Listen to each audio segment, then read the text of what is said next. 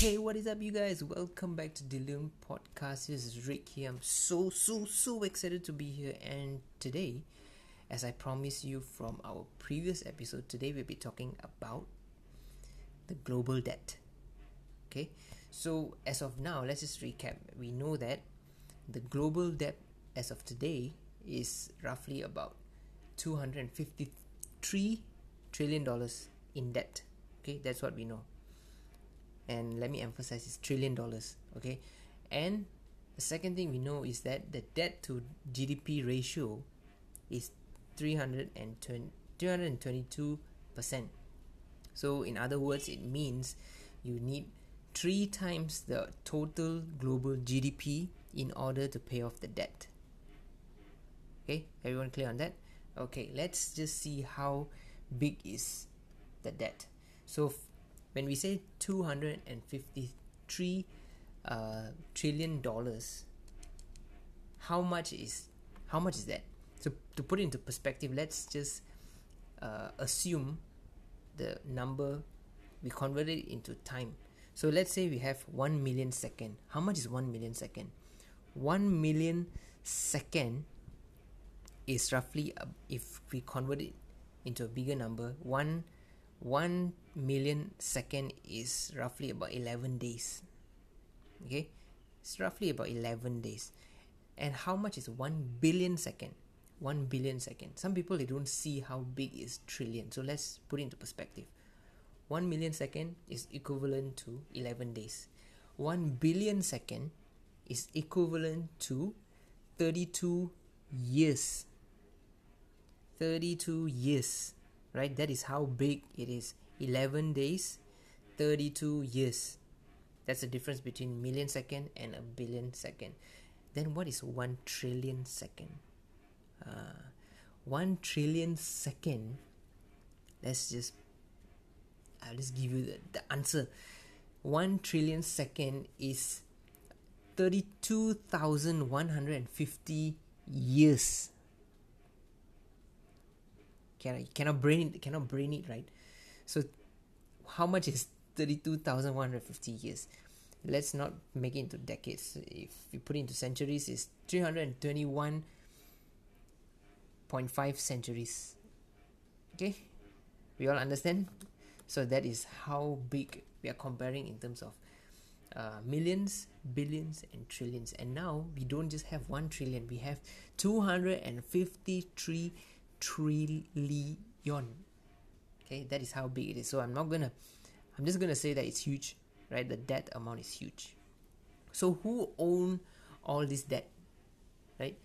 Who actually owns all this? If if I say, uh, I I I take up a mortgage loan from a bank, I know that I'm paying the bank, right? So who is this? All this, uh, uh all this debt is owned by whom? To put it simply, it is owned by us, every one of us. Okay, so here is one thing we have to understand every financial liabilities, okay, which includes debt. So every financial liabilities are derived from financial assets.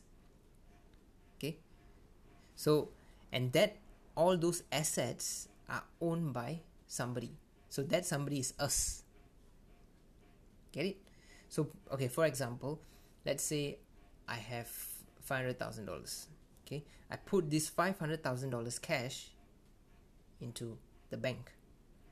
Okay, so the bank has my five hundred thousand dollar cash, but I'm not going to use. I'm not going to cash out five hundred thousand dollars, right? I'm going to use bit by bit. So what happens to the balance? The balance is used as loan to somebody else, for example, who wants to buy a house somebody else wants to take up a loan to buy a house right? So the bank uses the cash and pays the person who wants to buy the house uh, then put it as a loan mortgage loan right? So your in if you see if you look at this it's converting your asset your asset becomes somebody else's liability right? So that is why we say liability is derived from asset so the debt is so if you put it in that sense, if liability is derived from an asset right in that sense that means debt is actually a form of wealth right? Because it's derived from an asset. So it's actually part of it's like a wealth it's like wealth right? So in, in if that's the case if we if we see the global debt is increasing that means we can say the global wealth is also increasing right? Yes but only up to a certain point. Because when you look at this right how uh, how do we okay. The debt on its own is not harmful it's not bad right? Debt is not bad at all. It actually helps the economy right? So the function of debt is actually to allow the economy or whoever's the people in the economy to spend more than they have. Right? So for example you want to you want to buy a house but you don't have enough money to buy.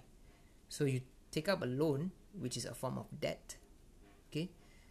So that you have enough to pay pay to buy the house. And then you pay monthly. Right? And that is for household.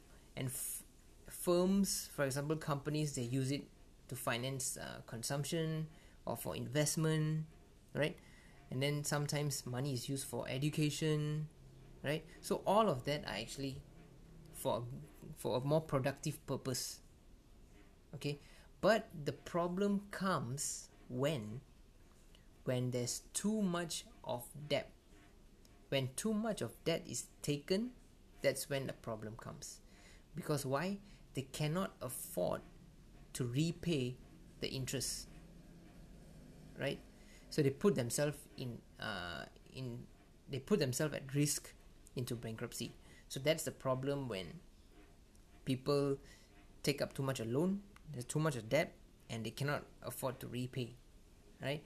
And there's a it becomes a bigger problem when somebody takes that loan takes that debt they raise money by that and they invest in some useless investment and end up losing all the money that's even worse. Why? Because first you just lost the money you have got no return and you have to pay off that debt. Okay? So as of now we do know that the current debt level is at an all-time high. That is one thing we know. And we also know that from the past most of the market crises are very much linked to debt, high debts so that is something we should know right? So i'm not going to predict what is going to happen but if you put into perspective when there's too much of debt and you and if by any chance interest rates uh, increase and they can't afford to pay off the debt that's when bankruptcy happens and worse worse things to come right? When and you look you look when you go and study past market crisis you'll understand what what are some of the things that can happen so how are we supposed to handle this? How are we supposed to handle this? The way to personally i think the way to handle this is actually the same as managing your finances. It's the first thing you need to do is manage your finances. Everybody wants to invest but if you don't have enough money now is not the right time to invest. Okay everybody wants to grow their wealth. Who doesn't want to grow their wealth? Everybody wants to be rich. But the problem is if you don't have enough cash or you don't have enough money with you right now you are not ready to invest. Investment is not the first thing you should be doing. So it all comes down to managing your finances. So how do you manage your finances? There's three things that I always I always talk about when when it comes to finance. Managing your finances. Three things. And it goes in order the first thing you have to do is have a location. Always have a location. Okay? Whether it's uh, allocating for your investment allocating for long-term savings allocating for education. This is what I when I when it comes to uh, allocation I have these six six things that I always allocate to. I allocate enough money for investment allocate enough money for my savings long-term savings which I will not touch at all for a very long time. Okay this this long-term saving is for situations like this. Like for now we know that uh, because of the coronavirus most most people are losing their jobs or some some of the businesses are, are put on hold so there's no income coming in right? So you're not getting paid. So this savings is actually to help you survive throughout this uh, coronavirus when you have no income right? So these savings usually what i i aim for is about six months to one year of savings of your monthly savings. Right so if you're earning $3000 a month right? So six months have at least $18000 in your savings or one year right? One year worth which whichever is uh, if you can save more that's even better. That means you're you're you're able to survive one year without without income. So that's a good thing right? So that is what the saving is for. And then the third thing is education. Always have an allocation for education because education does doesn't end. You have to always learn. So always have enough for uh, education. Fourth have enough for your priorities. And when i talk about priorities i mean real priorities not oh i need to get get this new shirt this new uh, new dress uh, i don't know whatever it is.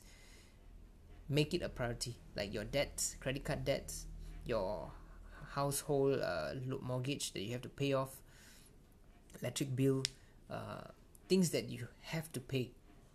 These are your priorities your expenses so this this money are allocated for your expenses. Okay? And then you have the fifth one which is i call it the joy the joy allocation. Joy allocation is certain um, you set set aside certain amount certain percentage of your uh, income so that after for example after one month after two months you can afford to spend it for yourself to enjoy.